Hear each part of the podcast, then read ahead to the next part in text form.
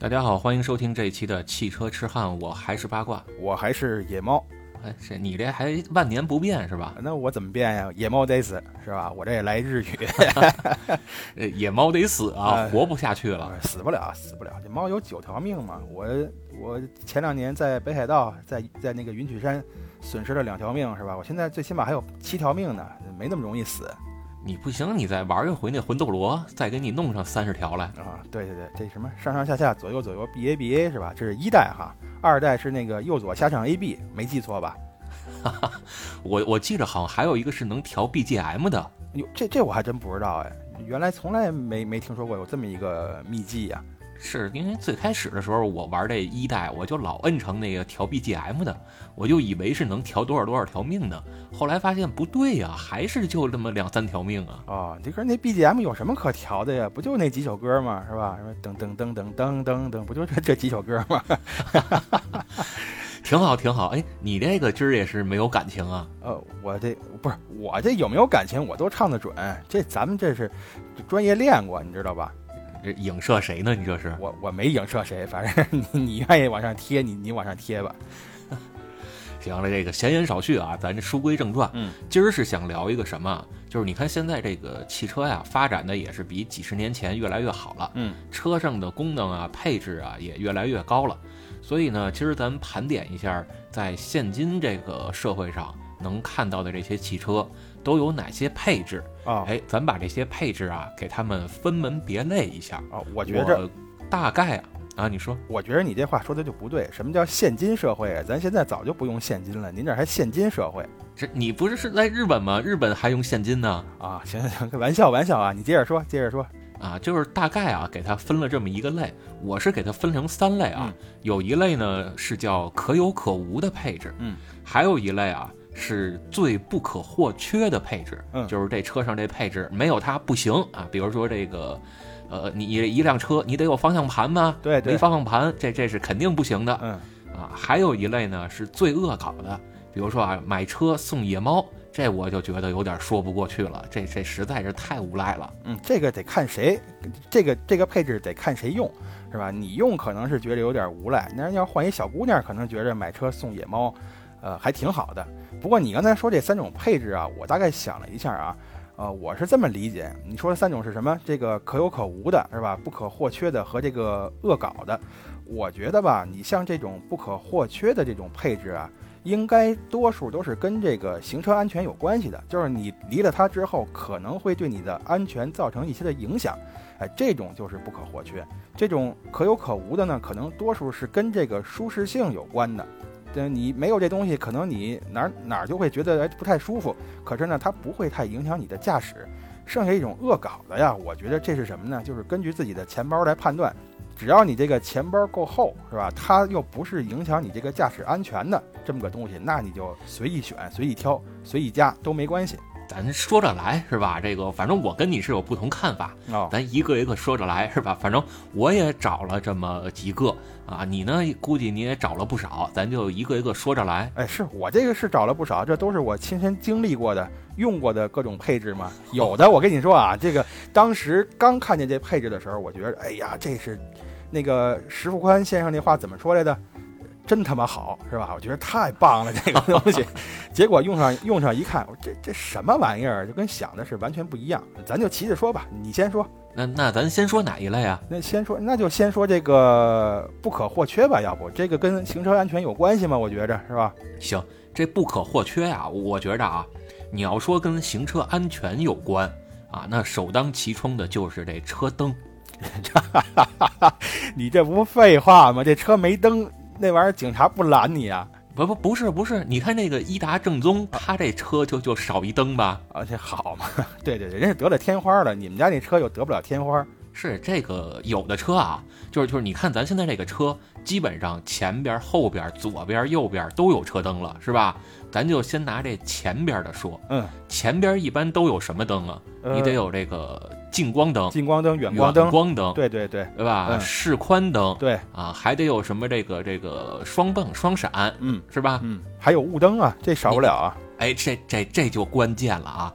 有的车呀，它可能还真没有前雾灯。啊，没有雾灯，这玩意儿行车能安全吗？这个，我记得有一回啊，你就我记得有一回百万豪车嘛，哦，呃，百万豪车这要钱不要命了，这属于是，就是我我今儿还真看了一下，嗯。就是有些品牌的百万级豪车啊，前边还真没有前雾灯，就是它这配置是空缺的，就没有。哦，有一回我去那个小樽啊，开车上天狗山，那天那个天狗山就是大雾嘛，能见度也就是撑死了一米，我就把这个雾灯打开了呀。我跟你说，就特别管用，因为雾灯它这个穿透力是比较强的嘛。虽然说这种恶劣天气，你开开雾灯也不见得能看多远，但是最起码比你开着那个头灯，你自己就感觉像在一个盒子里一样，那个。那个那个要强多了，你最起码你还能看见点道儿，还能看见点前面的车。我觉得这个东西是非常必要的。因为雾灯本身也不是为了给自己照路的，雾灯是为了让别人能更早的看到你。哦哦，这么回事，那我还误会了。呃，一个是前雾灯，一个是后雾灯。比如说前雾灯啊，是为了让对向来车能尽早的发现你，嗯，然后该减速减速啊，该给你让行让行。嗯后雾灯就更明显了，比如说你在高速公路上是吧？一般后雾灯不都是这个红色嘛，穿透力会更强一点，就跟红绿灯似的。对，然后你在高速公路上，如果你突然遇上一团这个重雾、浓雾，你就可以通过这个后雾灯啊，然后看到你前面有这么一辆车，嗯然后你就尽早的去减速、去让行。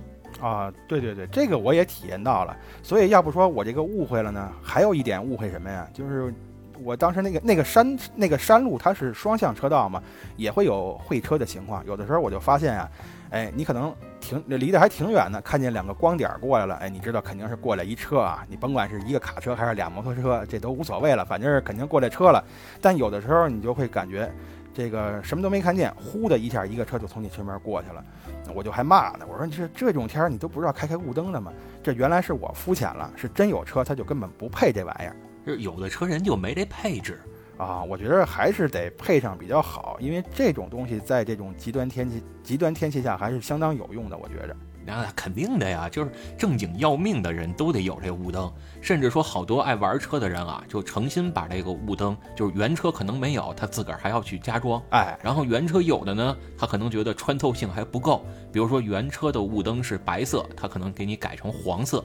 尤其你看勾 DM，嗯就是日本那些车，它的前雾灯都是偏黄色的，色温会偏低一些。呃，对，确确实是这样。但是我还真遇到过这种啊，就是对拿这个拿这个安全不当回事儿啊。我曾经有一哥们儿嘛，他买一车，我什么车来着？就好像是没有雾灯啊。我说你不是，他那个雾灯好像是穿透力不强。我跟他说，你最好换一个穿透力比较强的那个灯。结果哥们儿告诉我说什么？你要想要穿透力强，你你你安俩冲击钻，这穿透力强这个。呃，我那你说我还说什么 是吧？那那得了，那你就爱怎么着怎么着吧，我也管不了。是，其实换俩灯泡就行，是吧？什么欧司朗啊、飞利浦啊之类的。哦，这你是又背着我接广子了吧？哎呀，借您吉言吧，希望咱能早日接上商业广告吧。哎，行，不商业的也行，这给口饭吃也可以。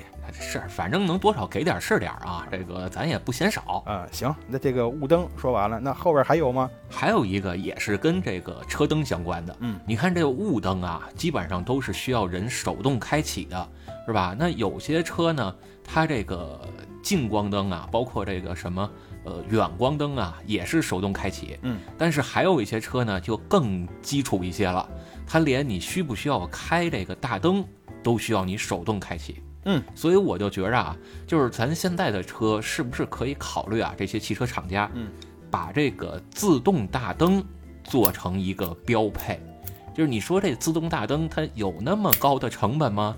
无非是加一个这个一到两个这光线传感器是吧？然后加个控制线路，不就能解决的事儿吗？因为有时候啊，这个一到晚上还是能看到好多车，它连这个大灯它都不开，他自个儿是能看清楚啊，可是别人你看不见呀、没准冲他就撞过去了。哎，对你说到这个自动大灯，我觉得这个确实也很必要。呃，我平时用的比较多的这个场景就是过隧道。那日本山多嘛，是吧？山多的话，有的时候，比如我从东京开到大阪，沿途可能得穿过一百来个山，呃，一百来个隧道。这个隧道有的特别长，可能可能一两公里，甚至说三四公里的。你你是你不叫广岛野猫，你下回你改一名儿吧，你叫广岛穿山甲吧。穿山甲，我这是钻山鼠、钻山猫，我这是你知道吧？你你还是穿山甲比较靠谱，净跟这山里打洞了啊。行啊，就是有的是，就是你会觉得吧，虽然说啊，你用手动控制这个灯，就我也一般来说是不会忘，但是呢，它有时候还是会觉得麻烦。你过一个山洞，你得拧一下啊；过一个隧道，你都得拧一下，完事儿你还得给它拧回来。哎，如果我开的这个车呢是有这种自动大灯的，就。比较方便了，当然这个自动大灯啊，这个两说着啊，在这块不可或缺里边啊，我觉得可以说它。待会儿咱说到那个可有可无的那个，我还得说它。这这你记住了，待会儿提醒我。那我可记不住了，我先占先得了，我就把它归在这个不可或缺里了。不，那你管得着我吗？我该说我是说我的。就是原来那车，我是觉着可有可无，但是当我真用上这功能了之后，我发现这确实是不可或缺了。有了它，真是能省不少事儿啊！也是那真他妈好，行吧？今儿怎么老有石先生的事儿啊？不是我这录之前，我我这个听相声就听听听魔怔了，你知道吗？哎。就是这是一个啊，然后还有一个啊，也是和这个叫舒适性，哎，这这也应该说也是和这个呃不可或缺，对吧？有关系的，嗯，这就是这后轮转向功能。就是原来啊，就是几十年前，好多车都有这个主动后轮转向，也有的呢是被动的，就或者叫随动后轮转向功能，是吧？你像什么尼桑啊、雪铁龙啊、标致啊，都有这功能。最近呢，这个有些人家德国尊贵的品牌啊，就是发明了汽车的品牌，人家又把这功能给你重新炒了一炒，怕你这饭你吃隔夜饭凉啊，是吧？怕你这胃胃痉挛受不了啊，给你炒热乎点，让你再吃一顿。哎，这回再吃啊，可就厉害了，人家不光给你这功能，还告诉你说你这功能你想用吗？然后你你可以用，买了车你就能用。但是啊，我们这功能还有一升级版。你要想用这升级版，你每年得交几千块钱的年费啊！是你说的不就是那个奔奔驰那事儿吗？不是你刚说到这个，觉着这个后轮转向也是不可或缺的时候啊，我第一反应就是你肯定是接了广告了，背着我。你这人家这收钱这事儿，你都在你这儿都能给洗白了，你这个毫无底线。在我刚我当时甚至都想我不录了，你知道吧？罢录，从此以后跟汽车之汉是一刀两断，不能跟你这种无良的自媒体在一块凑合。我跟你说，但是听到后边，我觉得还行啊，我可能又是误会了。你看我今天这老误会。啊，就这个后轮转向这个系统，我是没用过啊，我不太理解它为什么是不可或缺，收不收钱这咱们再单说啊，这是另外一回事儿。你就说说它为什么不可或缺吧。因为我觉得好像现在啊，就是真的愿意把驾驶技术练到炉火纯青的司机是越来越少了。嗯，就是你看这一个车位，他想能停进去或者从车位里开出来，可费劲可费劲了。包括在我们小区是吧，还有在路边上。我都见过这个这个司机啊，男司机、女司机都有啊，年轻的这个上点岁数的也都有，就死活揉不到车位里去。哦，我呢就有时候我就这个很很这个，咱咱是善良的人啊，我就过去就主动提供帮助去了。人头呢要不然我我帮您，我我说要不然我帮您开一开吧。哎，这个反反正我觉得是挺轻松就能出来的，但是有些人呢可能就觉得比较难。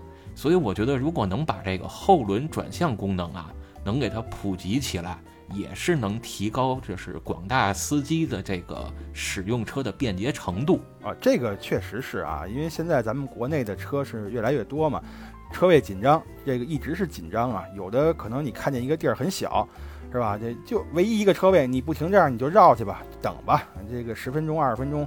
一钟头、俩钟头也是它，你怎么办呀？如果有这么个功能，可能是啊，啊，对于这个便捷性会有所提高，特别是让一些驾驶技术不太好的一些新手司机啊，能够更好的停车。哎，这这个我倒是也认可，可以，这个后轮转向就算一个。是，当然野猫是用不上这技术啊，野猫驾驶技术相当纯熟，那叫炉火纯青啊。啊，是赛道上我还会，你说那叫什么玩意儿？什么内内内外内什么？我还真不会说。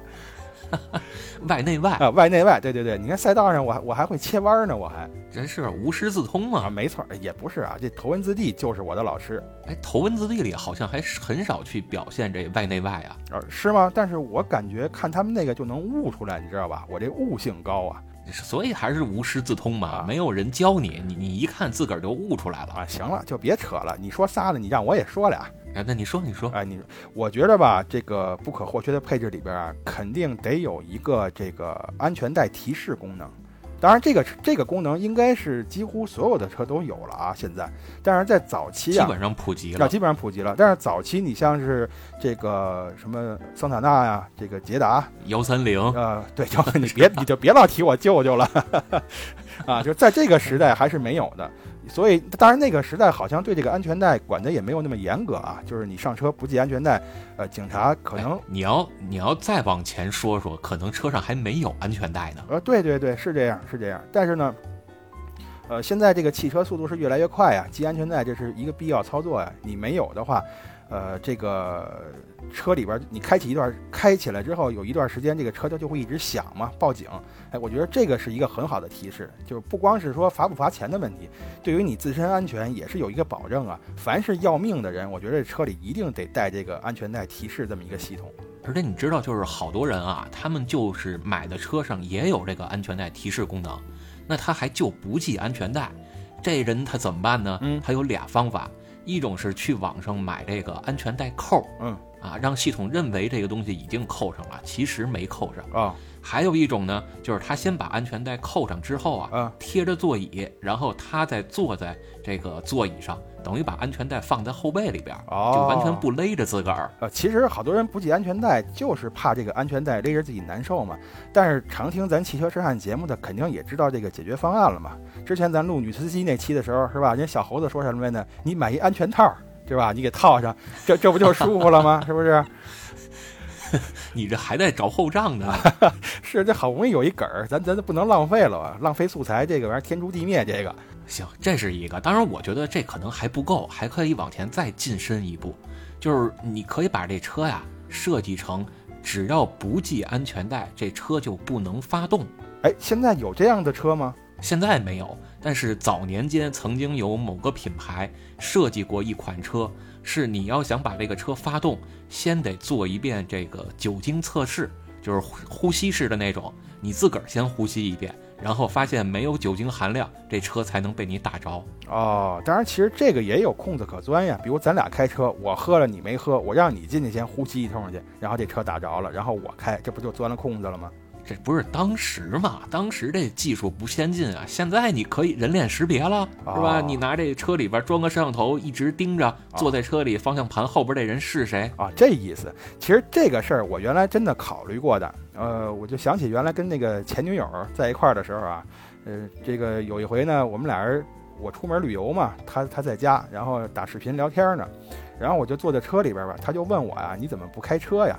其实就很简单嘛，我就跟他解释，用着手机不能开车，为了安全嘛。但是当时我也不哪儿起了飞智了，你知道吧？我就这个吹牛逼这根弦儿又搭上了。我说这个车呀，不系安全带它就开不了，所以我现在你看没系安全带嘛，发动不了，我只能在原地待着。其实这事儿我早就想过这都不是好建议啊！这个刚才咱说的，大家都别照我们这么学。啊，对，什么用安全带扣啊，什么坐车不系安全带啊，就是坐车也一定要系安全带。哎，对，就是这个意思。坐车也一定要系安全带，还有后排，后排最好也要把安全带系上。是，这是除了后备箱都得系安全带。当然，您也别坐后备箱里啊，那儿也不是让人坐的地儿，啊，对，那是让人躺着嘛。好嘛？谁躺后备箱里啊？哎，这是一个啊，还有一个就是对于我来说，我觉着是一个不可或缺的配置，就是这个电动座椅的这个记忆功能。就比如说你开车，你设定好了，然后换了我，我之前已经设定好了，我这一键一摁，这个电动座椅包括这个后视镜就自动调到最适合我的这个驾驶方式了啊，这个我觉得是特别必要。因为我出门旅游经常是两两三个司机一起出门嘛，对吧？那如果换一次驾驶员，我就得重新调一下的话，我会觉得特别麻烦。那有这个功能呢，就也是极大的提高便利性，这个我是特别喜欢。你看这点，我跟你观点就不一样了。我是觉得啊，这点是可以属于在可有可无的配置里，因为很多爱车的人啊，他这车是不舍得让别人开的，就自始至终就自己一人开。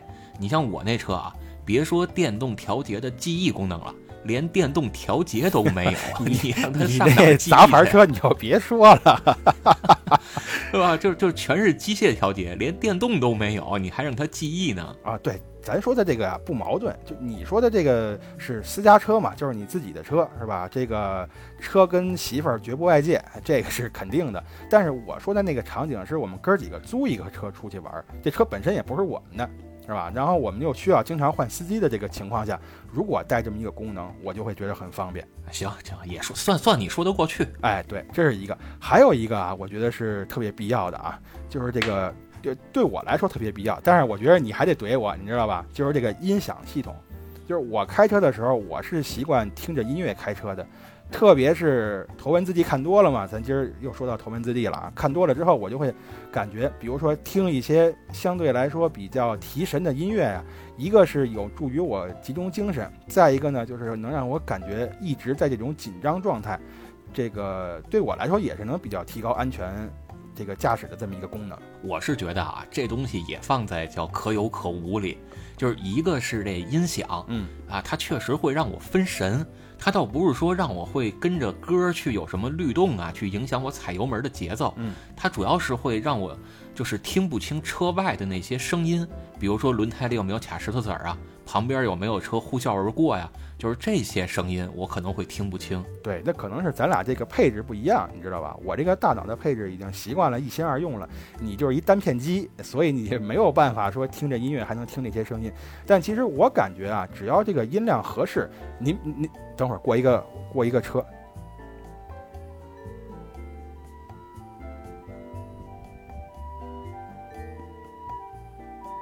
这这救护车怎么开这么慢呀？不着急呗，不着急。你说你拉什么这个警笛呀？你就别让他响了。这不是给你提神吗？你这车里你得听着声啊。还你还能听见吗？没了啊。啊，行，我继续。就是我觉得你只要把这个音量调的比较合适，您您别千万说就是呃，您千万别说啊，这个打开那个就嘣嘣嘣嘣，就除了这个没别的声了，是吧？你一概听不见，就跟那个耳朵里塞着鸡毛那感觉似的，就别这样，让它音量适中，哎，就保证你能听见这个音乐，对你这个驾驶有一个促进作用。但但同时呢，也别影响你呃听这个外部的声音。至于说这个轮胎里卡石子儿啊，这个东西即使我不开那个音响，我也听不出来。那你看，那到底咱俩谁的耳朵有问题？啊，这个耳这这还是配置不一样嘛，是吧？还是配置不一样。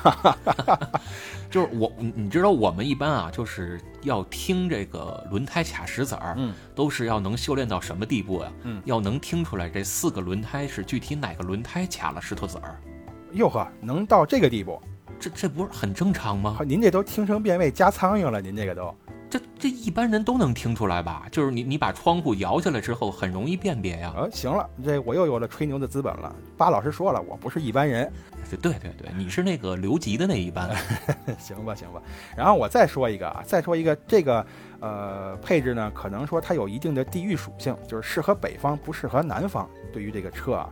啊，就是这个军大衣啊，我觉得北方开车的时候，你以为是什么？以为你要说车里弄个蜂窝煤炉子呢？没有没有没有，就是这军大衣，特别是现在这个所谓新势力啊，新能源是吧？他们造这个车，你要是在北方冬天开的时候，不可或缺的配置就是军大衣。您要是有钱啊，有钱您弄个貂是吧？这个也可以，但是军大衣我觉得是最划算，性价比最高，这必须得有这个。不是，人家真有是在那个车里边生一蜂窝煤炉子的，还带烟囱那种。那这个往哪排烟啊？跟那排气管连在一块儿排啊？没有，从车顶上弄一个弄一个那个烟筒支出去。好嘛，您这弄一卧车，还给我搞一上排气，不知道以为你要上哪儿越野去呢？不是他那不是什么什么叫上排气啊？就是那个挂在你那个什么嘛，那个车门边上那个越野车不就好多就有吗？那叫上排气吗？好，行，以后你给我解释解释什么叫上排气啊？我是解释了吗？其实那东西不是排气，那个是进气啊，那是进气啊。那我怎么看那突突突往外冒烟呀了？呃，你说那是老的烧柴火那车吧？冒黑烟 烧柴火可还行？哎呀，哎，行，咱就不纠结这个了，啊不纠结这个。不是真的，越野车那个是近期，因为甭管是你走这个沙漠呀，还是你要玩泥巴呀什么的，嗯可能会让就是包括你要去玩水什么的，嗯可能会让你这个发动机进水嘛。嗯，那发动机进水其实就是从呃这个叫发动机进气啊，包括空滤啊那儿去进来。哦，包括沙子都有这个危险。那它改那个东西，严格来说啊，学名叫涉水器，啊，就是让你去涉水啊，去豁沙的这么去用的。把那个改得很高，这样你在通过水的时候，发动机机盖那个位置就已经严丝合缝了。啊，它不会再通过那儿去进气了，哦也没有去给这个发动机里边进水、进沙子的可能性了。啊，那这个可这个东西也是北方专用配置吧？这南方也可以啊，你上北方玩沙漠了呀啊，？不对啊，你看印度那歌不是唱的吗？什么什么我在东北玩泥巴，你刚才不是说玩泥巴吗？玩泥巴，我是说玩沙子跟玩水。啊，这沙子跟水凑一块儿不就是泥巴了吗？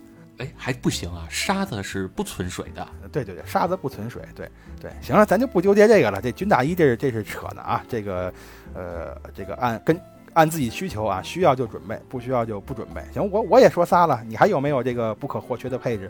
我我这儿还有一个啊，嗯是我这儿的最后一个了。嗯啊，这个不可或缺的啊，就是这两天不是苹果开了个新发布会吗？是这发布会上给我一灵感，我是觉得啊，它这新款的手表，还有这新款手机，将来很可能会成为这一辆车上啊最不可或缺的配置。当然，买车的时候没有，需要你自个儿再去额外购买。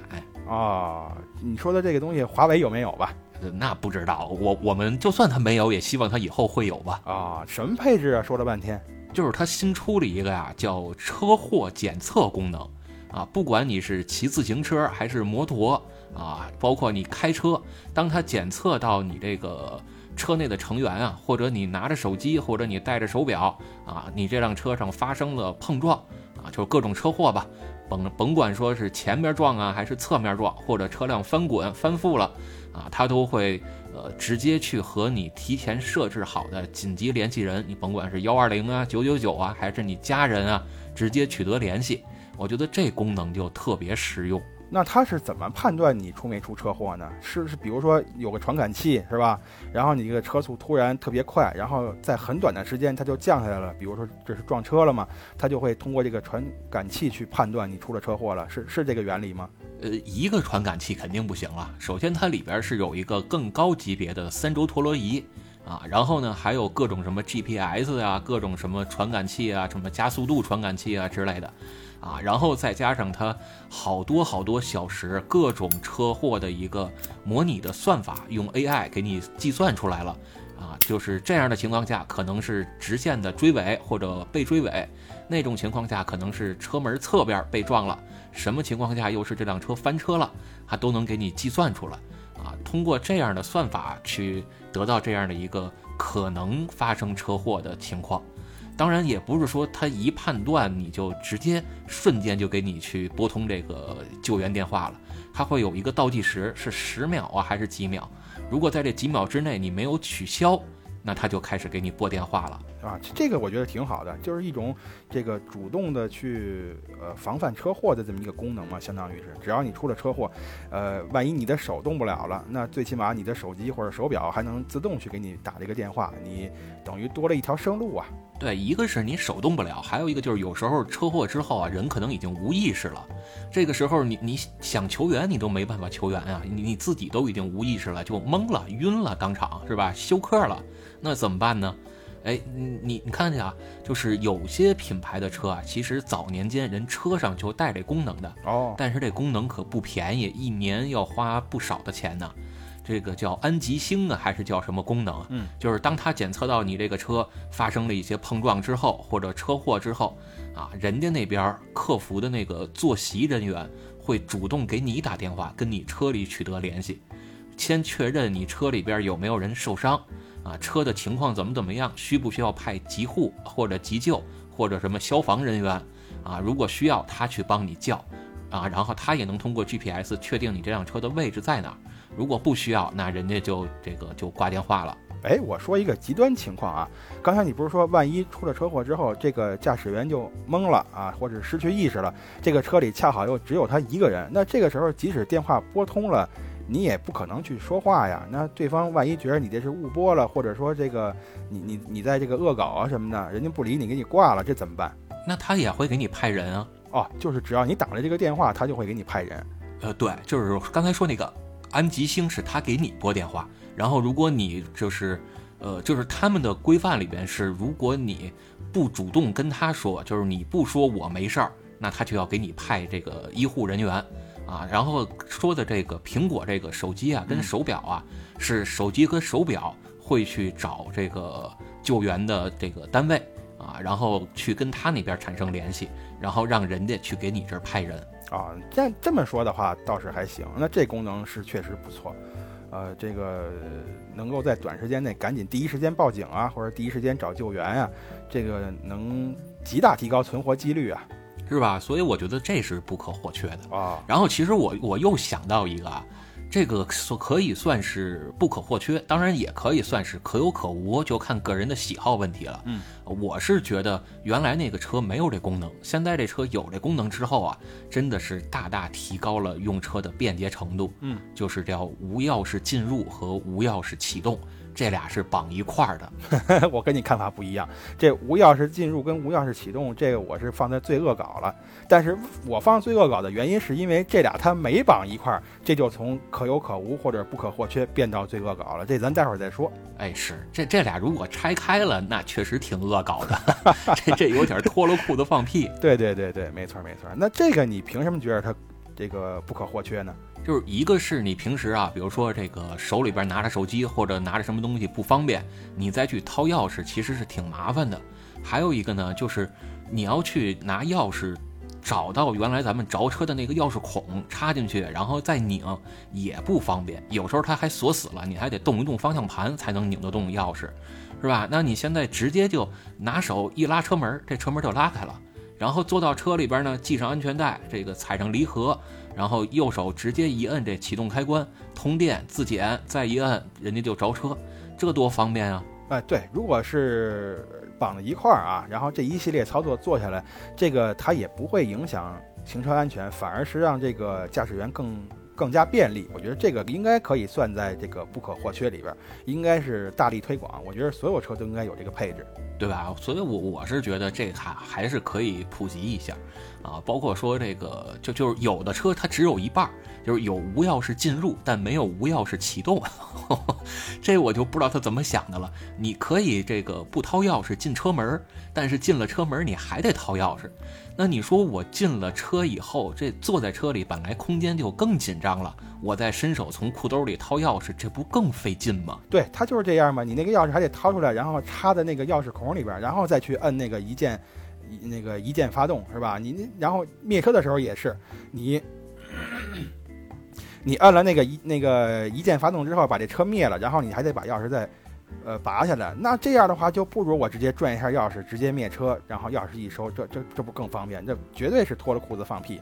是啊，所以这也挺有意思的。嗯，你你关于这点你还有吗？那我再说一个吧，你都说俩了，我再说一个这个后视镜加热这个功能，我觉着应该是不可或缺。就这个，好多人都说啊，这功能没用在哪儿？你比如说，真的是这个大暴雨的时候，是吧？这个水特别多，你可能这个加热来不及把这个后视镜上这个水让它给蒸发了，还是会影响你看这个后视镜的效果。但是这种情况其实是很少的。就是你一般，呃，一般的这个小雨啊，甚至中雨啊，你开着这个后视镜加热，反正它一定程度上都能去解决你这个后视镜看不清楚的问题，呃，能够提升这个开车的安全性，所以我觉得这个应该是不可或缺。对它这个后视镜加热，一般来说，除了车外左右两侧的这个后视镜，还带着后挡风玻璃，是吧？你后挡风玻璃如果有这个很多的雨水、水珠，或者说有这个存雪，这种情况下也是很难去去除，然后会影响我们行车的这个视线的，会造成一定的行车安全问题的。所以这功能我觉得也确实是不可或缺。但是到今天，这功能好像应该是很普及了吧？没有吧？至少在日本这边啊，就是我自己的车不算，就是我外边租的车啊，租十辆车，可能有八辆车不带这个功能。啊，你那小摩托你 要什么这功能？就 我我那小摩托不用这功能，我那个停下来拿布擦擦好不好？不比这方便？是你你说你小摩托你还有后风挡玻璃呢，你你前面再给你装个雨刷器。哎，你别说啊，这个摩托这个东西啊，我骑了之后，我就是觉得最满意的一点是什么呢？就是我还是新手的时候，我说我说的是开车啊，还是新手的时候，我就会觉得这个车呀，你甭管 A 柱 B 柱，反正任何。这可能挡在我眼前的这个部分，我都会觉得对我来说特别的碍事儿，就是视线总是不能做到三百六十度啊，那个每一个角落都能看见。实际上你把这些去了之后，你也依然是有视觉盲区啊。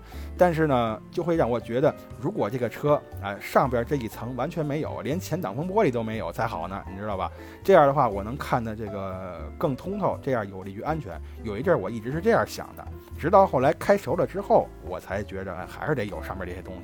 没有的话，你视线是好了，但是它不安全。对，所以这个敞篷车不是咱一般人驾驭得了的。嗯，对对对，嗯，这不我可以啊，你你不都给我定性了吗？我又不是一般人。对对对对对，啊，你你能开敞篷啊？赶赶紧买一个吧。啊，是是是，不是不是刚处理了吗？是吧？啊，是。这个等回国吧，回国再弄一个敞篷。嗯，行，那这个不可或缺的，你那儿还有吗？没有，咱就。咱就说说这个可有可无的，行，那就可有可无啊。这怎么着？你的意思是我先说呀？啊，行，你先说啊。行行行，你突然让我先说，我怎么还紧张上了？你说说啊？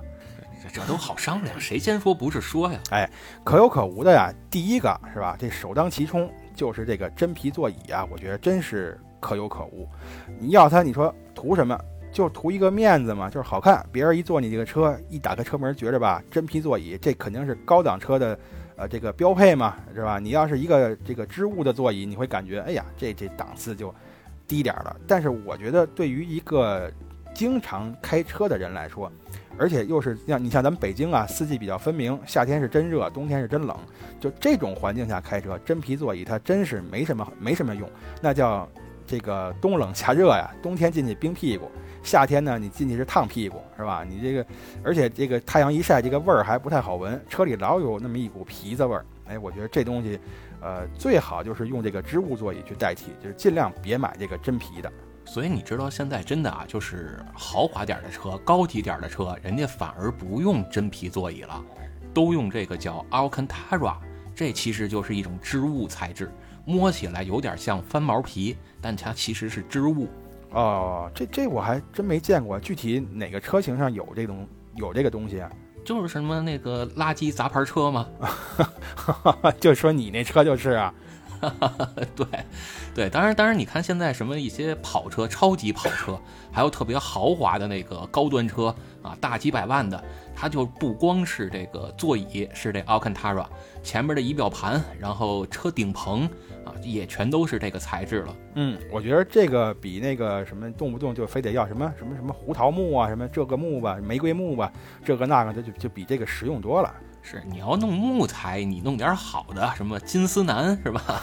印度老山檀，什么加里曼丹啊？您您这是买木头送车呀？这个是 送手串，买车送手串。哎，自个儿车车个二点零的珠子。哎，这个真皮座椅是一个啊，还有一个可有可无呢。这个在我这儿有点争议，就是这个导航啊。这个导航呢，因为现在国内呢各种手机的导航软件啊，收钱的不收钱的呀。我不知道有没有收钱的啊，我瞎说的啊，就是都已经功能很好了。比如这你老说那个什么高德导航是吧？就是功能就是非常好，挺挺挺不错的。但是呢，呃，对我来说，比如要在日本开车啊，我要是用手机导航，其实能用的选择不多，一般就是谷歌地图嘛。但是手机导航它有一个大问题，就是你停在那儿刚开始导航的时候，你那个呃。指向的那个方向通常是不对的，你不知道它指的是什么方向。然后你按它那个方向真正开动起来之后，你会发现方向可能是反的，你还得找地儿掉头，或者你怎么去处理一下这个，或者让它重新导航，就是这样的。所以在日本开车呢，通常我还是用这个汽车的导航，并且你像什么丰田呀、本田呀，他们这些车厂啊，都会定期的升级这个导航的这个系统，还有更新地图什么的，所以是比较方便。但是在国内呢，现在就是大多数人都用手机导航的情况下，我觉得这个汽车导航也算是一种可有可无的配置。我是更倾向于爱用手机的导航，因为手机导航它更新的会更快。嗯，至于你说的那个问题呢，我也确实遇到过，比如说走个十米，然后突然发现方向反了，我还得上前面路口再调头去，对，是吧？这我觉得反而不是问题，你挑个头就调个头呗，能费多大事儿啊？对，所以说这还是看使用环境嘛。你像日本这个道路啊，呃，单行线特别多，而且不让掉头的地儿也很多，道儿也窄，所以你一旦开错了方向，可能意味着你要绕一个很大的圈儿才能再走到正确的道路上去，或者说你直接让它重新导航一下，然后你也得绕一个大圈儿。当然，在国内呢，就是很多这种问题它不需要考虑，掉头啊也方便。呃，或者咱没那么多单行线嘛，你怎么走都可以。这个还是呃使用的这个地区不一样吧，会有有一些不同。我觉得还有一点啊，就是手机导航。你像苹果，像日本可能用的就是谷歌，是吧？对，它这种东西，它会地图更新的会特别快，很及时。但是如果是车机的导航呢，你你这东西，要不然你就得去 4S 店去升级地图啊，好几层的这种信息；要不然呢，你就自个儿从网上下下回来，你自个儿拿 SD 卡再去升级，也挺麻烦，而且需要一定的动手能力。最主要的是它更新的比较慢。当然，日本我不知道啊，是不是他们现在经济可能还没那么快腾飞起来，是吧？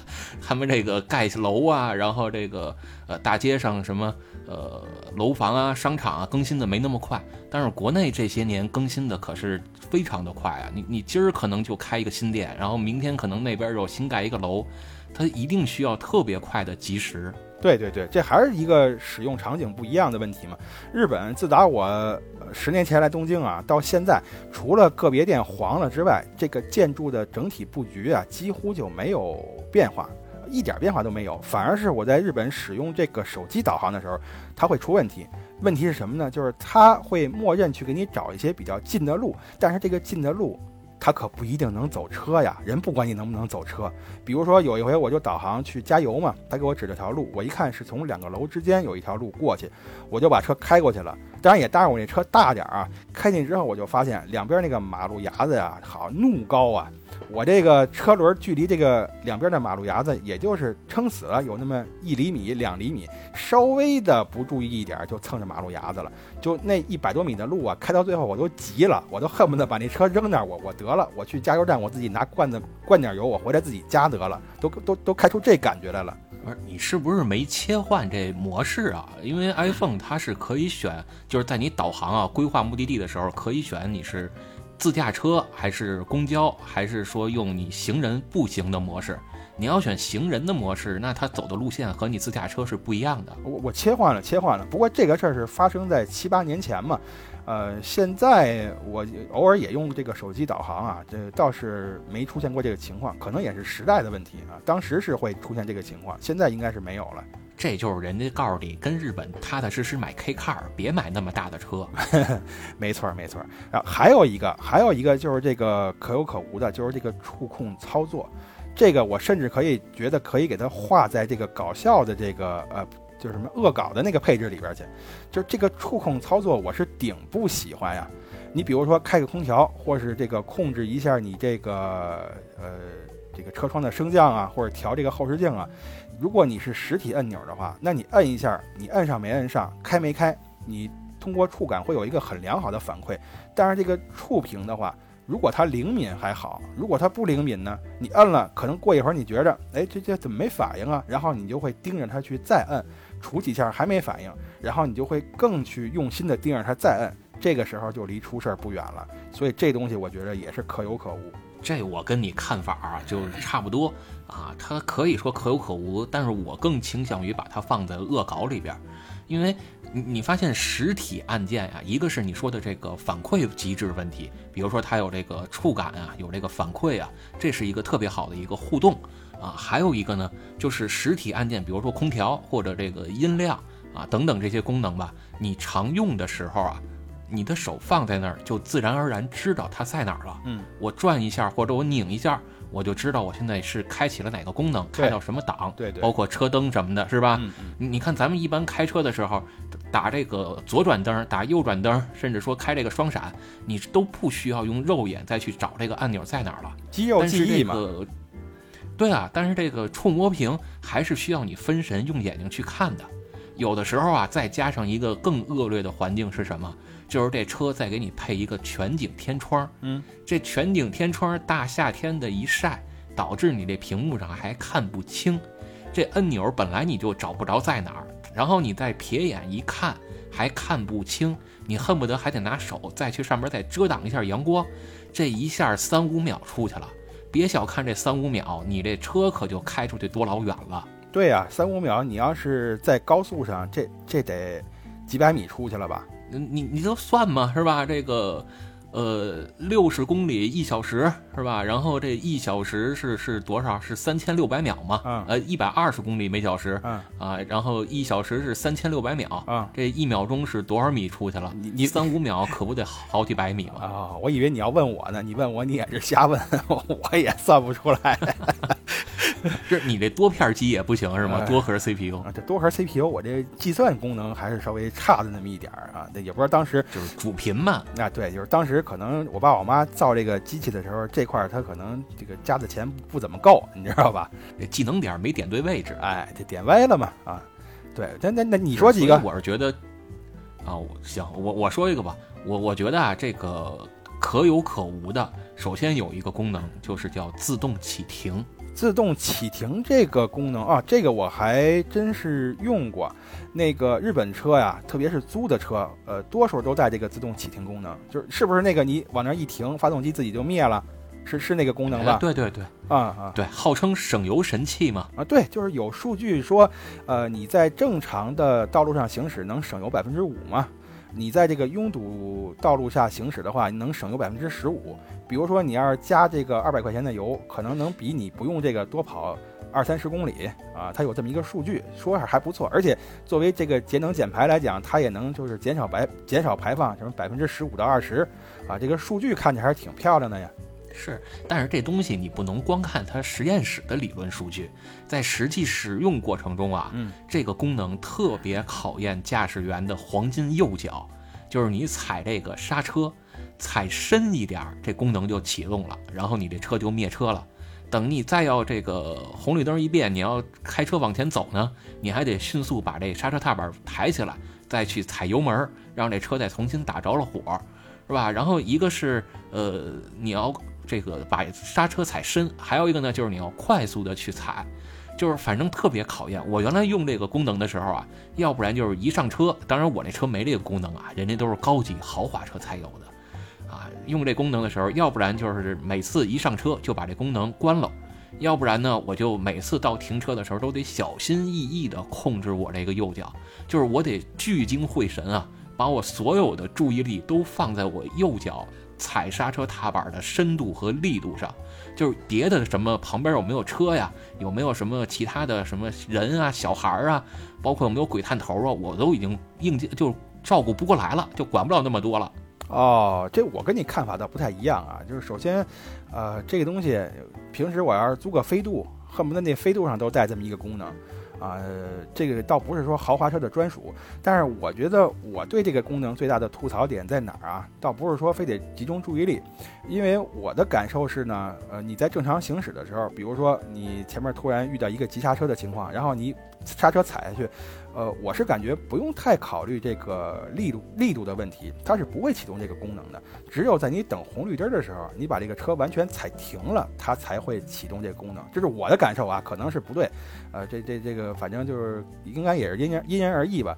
但我的吐槽点在哪儿啊？这东西我管它叫逼死强迫症，就是我停车的时候，这功能一旦被我踩出来了，我就希望在下一次绿灯亮之前，它就不要把发动机给我启动了。所以我这个时候，哎，这个注意力集中是在这时候，我就得玩命踩着那个刹车，我稍微动一点，稍微松一点儿，这个发动机昂，马上就给我启动了。哎呀，我那浑身就难受啊，就受不了啊，所以我就特讨厌这功能，你知道吧？我我也是强迫症，但是我的强迫症就特我我其实是特别有那种叫被迫害妄想症。我在路上开车呀，我老怕别人撞我，好，所以我就随时就跟雷达似的，啊眼观六路，耳听八方。嗯，我就老得随时的能想出，万一从哪个角度有车来撞我，我应该怎么躲。嗯，你像红绿灯的时候啊，如果我这儿这个把车踩灭了，那如果有车真的过来撞我了，我再把这个车再重新着车，我再让车开出去，其实是挺耽误时间的。嗯，所以我我基本上不会让这个车去灭车，老是让它处于一个随时待命的状态。哦，你这么说确实是你这个发动机踩灭了，然后你抬起来它再发动，到你能走，怎么也得一秒钟时间吧？这一秒钟对于这个交通事故来讲，能是那是能发生好多事儿的呀。那，对啊，所以我就有这强迫症嘛。哦，对，那这么说的话，确实可以放在可有可无里啊。而且实际上，啊，就这么一点儿省油的这个，这么一点儿用油成本啊，我觉着，呃，当然这个你要算总账，可能是一笔巨款啊。但是可能更多的人他是不会在意这点用油成本的。比起安全性来，你多花这么一点钱，算什么呢？呃，也不能这么说，有的人就特别算计这一点油，就是你别说这个能省百分之五到百分之十的油了啊，你就算能省万分之一的油，他都跟你斤斤计较。你别开它好不好？你骑自行车是吧？那就费馒头，那不费油那个。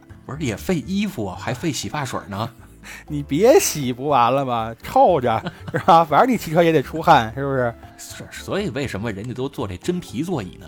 是吧？这这多舒服啊！啊，行行啊，这是一个自动启停。那那那还有吗？还有一个跟这也差不多啊，叫四十八伏轻混系统。这你可这是有点什么了啊？你这有点多少是这个动人家蛋糕那个意思了啊？这个四十八伏轻混系统现在不是说的还挺好的吗？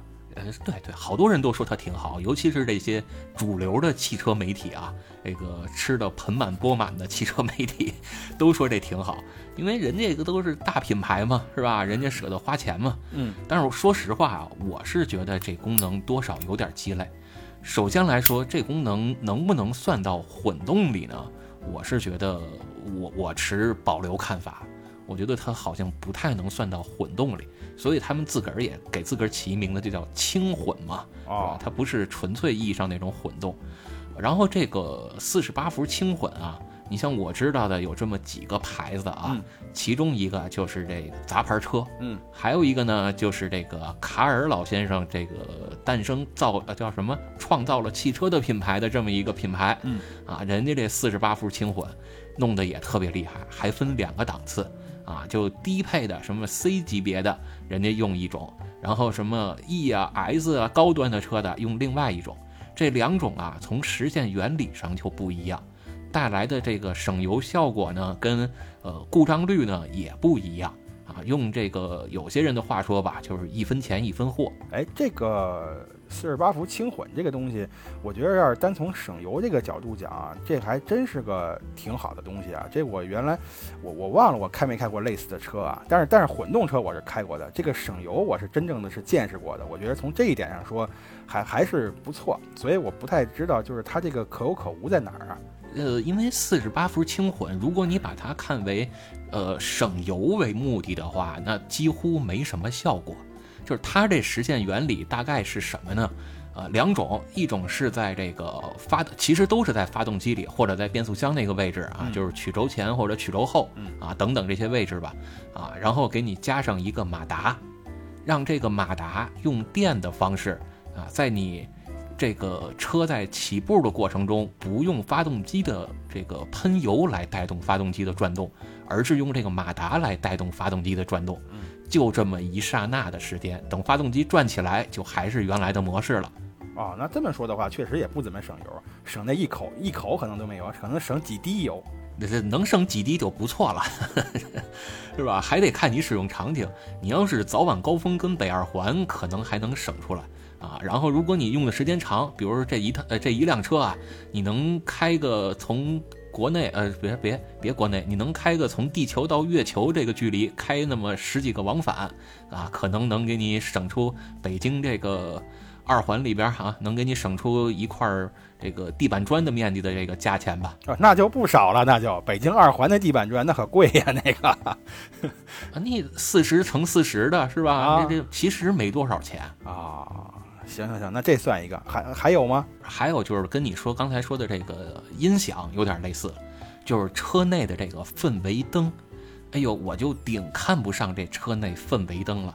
就是你看现在这个车内氛围灯啊，嗯啊，人就越玩越高级了。就是现在有的都是什么三十二色呀、六十四种颜色的车内氛围灯啊，你还能自个儿随意的去改啊。我我就想啊。你照着这个发展下去，原来咱那个电脑什么 Windows Win 九八的时候，不有一个什么三十二还是十六位真彩色吗？对对对。以后是不是就这趋势了？什么一一亿六千多万种颜色呀？啊，那再这么下去，是不是就是二十年前这手机了？你还得有二十四和弦的铃声啊？对对对，你一摁那个汽车喇叭，那就是二十四和弦的那个铃声，就再也不是滴滴叭叭那声了。啊，就这，但是所以我就说啊，不是这，但是这个氛围灯我是给它放在那个搞笑里边的，就是恶搞里边的，你知道吧？那你还挺看得起它，你还放在可有可无，还是说有也是没事儿的这个范围里了？就是如果能关，我就能接受啊。你要不能关的话，我我就考虑考虑是不是能拔保险，还是怎么着？行吧，多数是能关的吧？我记着，这这这不好说嘛。有的品牌不一样，因为有的品牌它的卖点就是我的氛围灯。那个，你像我妈就特别喜欢这氛围灯。那我们家那个那个 E 三百是吧？平时我要开，我就把这氛围灯给关了。我是特嫌它碍事。我觉得晚上开车啊，这个这个驾驶舱里边。有这个灯光是特别忌讳的一件事，它会反，它会把这个光线反射到这个玻璃上嘛，影响你看这个道路。但但是只要我妈一坐那个车啊，第一件事就是让我把那个氛围灯打开。告诉你开这个多好啊，坐在车里多舒服啊！我也不知道它那个舒服到哪儿了。我说你开个灯是吧？这灯又没有按摩功能是吧？这又不是紫外线灯，能给你杀菌杀虫什么的，这这这有什么用啊？哎，我们家老太太就特喜欢这个。现在好像有科学家站出来说了啊，说这紫外线呀是杀不了虫的。就原来咱都说跟太阳底下晒被子是那紫外线什么能照死那螨虫，说其实压根儿就不是那么回事儿哦。行，这是另外一话题，这这这个咱们可以在别在在别时候再再单说。反正这氛围灯是算一个，这这我也同意啊，完全同意。呃，甚至我可能觉得把它放在恶搞就呃更合适。那那我我再说几个啊。你比如说这个车啊，这个尾翼，我觉得对于大多数人来说就是可有可无的。就说咱们为什么要装这个尾翼啊？就很多人说我加一个尾翼，那这个车，呃，在这个行驶过程中它能够更平稳嘛？通过一些空气动力学啊，它可以更平稳。但问题是这个尾翼，我的概念是你这个车速到一定程度之前，这个尾翼是不起作用的。不但不起作用，它反而让这个车的风阻啊、风噪会变得更大。反而是让你这个车更不好开，但是谁没事儿天天在高速上跑啊？即使你上了高速，你比如像日本这破高速是吧？限速八十九十的这个，这尾翼我估计多数它也是用不上，所以我觉得它也是一个可有可无的。你看这时候我就得站出来说两句了啊！我是觉得啊，尾翼其实还是挺有用的，甚至我觉得应该普及。那这不可或缺的时候你不说？这是这不是你说了吗？我本来没想起来嘛，你给我提供一素材啊！行行行，那你说说为什么呀？就是首先啊，你刚才不是说它什么八九十的时速都没什么用吗？嗯，但其实从科学上来讲，基本上六十以后的速度，尾翼就能起到一定作用了。当然，你也要看你这个车的前后配重啊，包括驱动形式啊，是前驱、后驱还是四驱？嗯，甚至还要看尾翼的大小、尺寸、高低以及尾翼的这个角度啊，包括单层啊、双层啊，都要去考虑啊。但是你你看啊，就是某些品牌，比如说什么破鞋这品牌，嗯，是吧？它有些车就是当你的车的时速达到六十的时候，尾翼就会自动升起，就是原来尾翼是藏起来的。然后车速达到六十，尾翼就开始变出来了，就跟变形金刚似的，凭空出现了。嗯，然后等你车速到九十甚至一百多，尾翼还可以再调整一个角度，就是所所以这个意义就在于，他们从空洞里边去测完数据，发现，在不同时速下尾翼都是有作用的，只不过是多少问题。哦，对你说的这个是没错啊，我也认可。可是呢，就是多数人是什么呢？我说的是那种这个车本身它就没有尾翼，但是他为了自己好看又加了一个，然后还给自己找了这么多理由啊，好像是加了一个尾翼，这个车就变得高端一样啊，自己是多懂车似的。其实我说的是这样的人啊，这是但是正经，你说人家车本身就带这个尾翼，并且人家会根据这个速度啊，让这个尾翼自动升起也好啊，是变个角度也好啊，哎，这种东西我觉得哎，它确实是不可或缺。但是你要放你后改的，或者说你根本就不了解这个车，你刚才讲到什么这个这个配重比啊，就各种方面的这个呃这个数据啊，你完全不了解的情况下，你就随随便便给它装一个尾翼，我觉得这个这种东西是可有可无。其实有好多玩改装的啊，他们装尾翼反而是装错了。当然，我还见过装反了的啊，就是把尾翼装反了。一般尾翼都是前低后高，是吧？我有见过那个是前高后低的，这这是为了兜风啊，这是这是想飞呀、这个是。哎，是是啊，所以我我是觉得啊，就是很多路上的，比如说前驱车，甚至四驱车，嗯啊，都可以不加尾翼，但反而更应该加的是前唇，就是在前保险杠的下边儿啊，贴近地面的那一侧，再加上一个这个就跟铲子似的，嗯啊，这一般人这个俗话说叫兜齿儿，兜齿儿是吧？装上这么一个东西，嗯就是增加前部的这个下压力。啊，让你前轮的转向能力更强，不至于拐弯的时候推头推出去，这个反而要比尾翼更实用。哦，得学到了，学到了。但是这你装这么一个兜齿儿的话，它不是就无形中降低了你这个底盘高度吗？你这通过性它不就是差点儿了吗？啊，你嗨，你要真是拼速度，比如你上赛道上，那那谁还考虑这个呀？啊，那倒是，嗯，这尾翼是一个，还有一个，我我也甭等你提醒了，我自己想起来了，就是这个自动大灯啊。刚才我说那个不可或缺是自动开启和关闭这个大灯，但是我说可有可无，这是什么呢？就是自动的切换远光灯和近光灯，这个我觉得是可有可无。就这个东西啊，我实际上是用过的。我原来开，呃，我原来租过一个带这个自动可以切换远光、近光的这么一个车。实际上它，呃，在在使用的，在实际使用这个体验上，我觉得它还是相对挺智能的。比如说会车的时候，它就会自动启动这个呃近光灯，还有还有就是在周围环境比较暗的时候，比如走国道的时候没有灯，或者这个灯之间的距离比较远，它就会自动启动这个远光灯辅助照明，这个还挺智能的。但我说它可有可无，是因为每次它切换了之后，我都不愿意去相信它是真的切了还是没切呀，我就特别担心我这个灯会影响到对面那个行驶车辆的这个安全，所以我还是会去手动的去看一下啊，它它切没切，或者手动的再给它切一下。所以呢，既然说我这个远光近光很方便，就是机械式的切换很方便，已然是形成肌肉记忆了，对吧？然后我每次切完之后，自己心里也有谱，我就不用再分神去看一下这个灯到底切没切换了，这反而是能提升这个安全。所以我觉得这东西是可有可无。这是对于你来说啊，你是在开车，你是在掌握这辆车，但对于现在好多这个新生代的司机啊，就是我我坐在车上，恨不得我什么都不动，方向盘我都不想碰一下，这车就能把我带到目的地，这样才好呢。你还说什么大灯不大灯的是吧？而且你看现在这个叫什么激光矩阵大灯啊，嗯这就不光是切换远近光了，啊，它能判断说你对面这个车道啊有没有一辆这个对向车过来。如果有对向车过来，根据这个对向车和你的这个距离，它只在这个对会影响到对向车的呃行车视线的这一块儿切成近光，其他地方还保持远光，就既照顾到了不会晃到对向车，又照顾到了你这边的司机的这个呃叫什么观察的地面的情况。哦，学到了，学到了。这个低情商啊，就叫菜鸟司机；像像你这高情商的，就叫新生代司机 啊。这我学了一新词儿。是吧？所以我，我是觉得还是可以相信科技的力量啊。至于这个是不是百分之百没问题呢？还是拿时间来说话吧。嗯啊你你看现在这些自动驾驶，不也不敢叫自动驾驶了吗？嗯所以你说到这儿，我就觉着吧，你看咱们说了这么多这个可有可无啊，其中有很多一部分都是什么呢？都是人家这个可能已经很高智能了，啊，已经很智能化了，但是呢，咱们可能作为这个。呃，学车比较早，说或者说开车比较长的这么一种司机，或者说呢是从这个车上什么配置都没有这个年代过来的这个司机啊，可能更多的是愿意相信自己的手和自己的感觉，呃，就是这种会带来一种错觉，说这个东西它可能不好，对我来说没有用。实际上你完全相信它，可能也是没有什么大问题的。我觉得很多是来自于咱们这个原因。说白了，就是咱们都老了，都过时了，跟不上趟了。我刚夸完你高情商，到我这儿就 就成老了。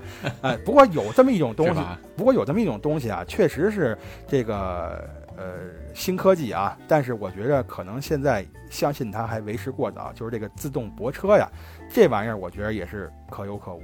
这自动泊车呀，这真不能算的是新科技了，这少说得有个十几二十年了吧？啊，那可是这个自动泊车，我觉得到现在啊，我也用过这个自动泊车的这个。首先呢，就是在自动泊车的时候，在自动泊车的时候啊。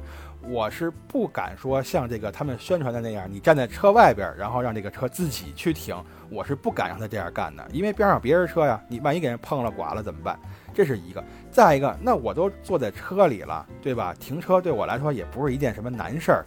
你这只要是这个车它能停进去，那我肯定能停进去啊，这没问题啊，我何必还要用它呢？这是一个。还有一个就是这个自动泊车，它因为会受到环境的影响。会非常大嘛？比如说，它会判断哪哪哪有这个障碍物。比如说，你车后边有块石头，本身它是不影响你泊车的，但也许它就会被这个系统判定为一个障碍物，它会绕开那个石头啊，或者说他觉得这个地儿停不了啊，呃什么的呀，他就会大大的减缓你这个泊车速度。那正好我这正自动泊着车呢，那边来八卦八卦从那边开过来了啊，这小子仗着自己这个驾驶技术好，噌一下把我这车位抢了，我这欲哭无泪吧，我这个。我过去一打方向，一勒手刹就直接甩进去了，我还一把一把揉它干嘛呀？哎，对，所以就这个东西，我觉得真是可有可无吧。啊，就是跟这个类似的，还有一个倒车雷达也是。倒车雷达，你看很多人觉着没有倒车雷达，我可能是对于这个车屁股和这个后边墙的这个距离判断判断不清楚。实际上最早的时候不是靠声音嘛，对吧？它有那个那个倒车雷达，它是靠有声音的呀。你离那个墙越近，它那个。报警声音就越急促，你可以靠这个，不是，倒车雷达都是声音啊啊，不是倒车雷达对，但是现在倒车影像，我可能说的这个有有毛病啊，倒车影像啊，倒车雷达肯定是声音，倒车影像，但是现在有了这个倒车影像之后，很多人我发现他倒车的时候，他就再也不看左右了，他就盯着那个倒车影像看，那这个时候如果你左右有东西，或者左右突然窜窜进来一个人，你怎么办呢？这这多危险呢！所以，即使有这个东西，你依然是要，呃，用这种很扭曲的姿势啊，扶着这个副驾驶那个座儿，这多好的接近姑娘的机会啊！你放弃了，不觉得可惜吗？是吧？你扶着这个座儿，然后往后看，注意左右的这个距离呀，这个各方面的这个安全距离啊，我觉得依然需要这么做。那既然这个从这个动作来讲没有根本的变化，那这个倒车影像有没有？我觉得对我来说也都是无所谓了。这可以算在无所谓里。为什么这么说呢？就是你像野猫啊，它的思想就是，如果副驾驶坐的是一个单身漂亮小姐姐，哎，它就这个拧身回去，不用这倒车影像。如果副驾驶坐的是板书，是吧？他就还是老老实实、规规矩矩的，这个用倒车影像，然后该下车下车，然后观察好地形，回来再开车，是吧？要不说你这人格局小呢？这要搁了我，我管那副驾驶是不是单身呢？你只要年轻漂亮就行，单身不单身这跟我没关系，不是我的事儿，你知道吧？你看，这这就这人性，你就给别人这捣乱吧。啊，没错，那我我管得着吗？是不是？你你们自己你们自己有矛盾，你们自己处理去。你你怕有矛盾，你别坐我车呀。我这这期播出去，我 是不是我这个好多人就该脱我粉了？哎呀，你你还有没有了？没有，咱就恶搞了啊。行，就恶搞吧，时间也差不多了。行吧，那咱咱接着下一步吧。啊，这个最恶搞的、最搞笑的这配置。啊，行了，这个就你先吧。这刚才那个我都紧张完了，该你紧张了。行，那我先说一个吧。这个说了好多回了啊。这个有的车上带的这胎压监测是被动式的胎压监测，用这轮速传感器来被动推算出来的。这我觉得就有点丧良心了。它提醒你啊，你现在这车上有这么一个轮胎，现在这胎压不足。嗯，但是呢，它不明确告诉你是哪个。你得下来啊，自个儿围着车转一圈儿，然后你才能判断得出来。就这还算好的啊，嗯，亏气明显的你能判断出来，肉眼就看出来了，是吧？或者你趴在那儿听听声，有的时候不明显，你这这事儿都能把柯南给难为倒啊！你这蛛丝马迹你都找不着啊！对这个胎压检测，我想起来了，其实我是打算把它放在那个，就是叫不可或缺的设备里嘛，因为这个胎压。跟你这个行驶安全有很大关系啊！如果有这么一个胎压检测系统的话，你可以及时发现哪个轮胎亏气啊什么的，是吧？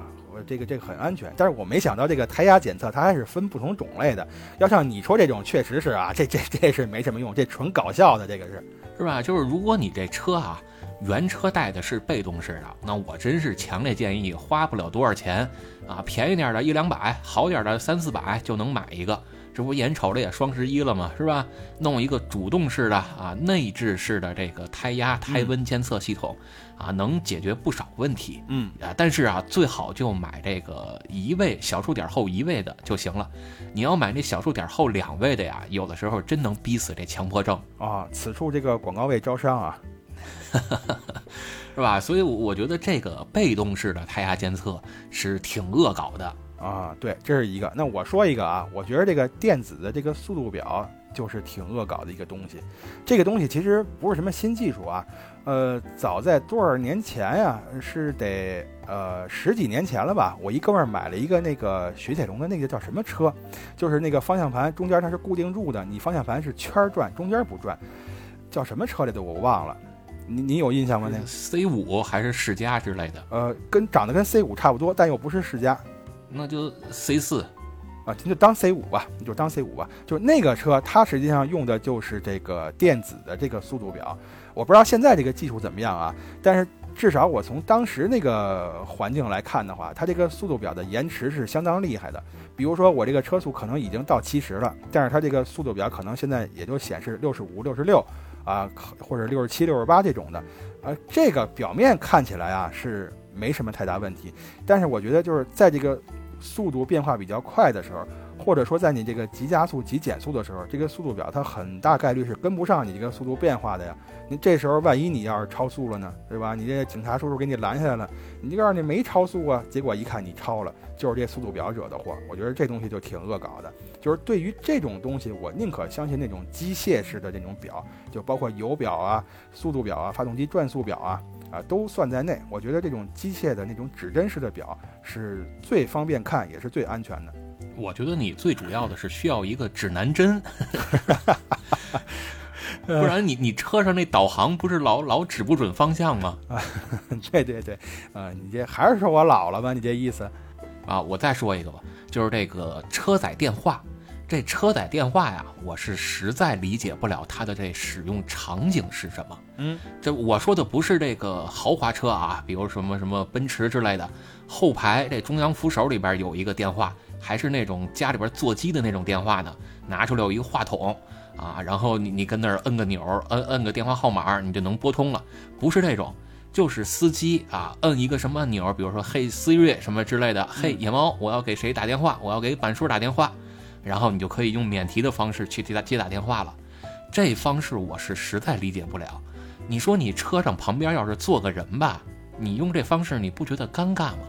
就是如果车上没人，那你开车的时候能接打电话吗？呃，车上没人，开车肯定是不能用手机啊。你有这个的话，你接打电话，我觉得还是问题不大的吧。我说开车本身是不能接打电话的，并不是只是说你不能用手机哦。这样的呀，那这可是影视剧误导了。因为我看很多这个电影电视剧都是连着这个车载蓝牙嘛，来了电话之后，呃，喂啊，是吧？这个巴总，咱这一个亿的合同怎么样？就全是这个呀。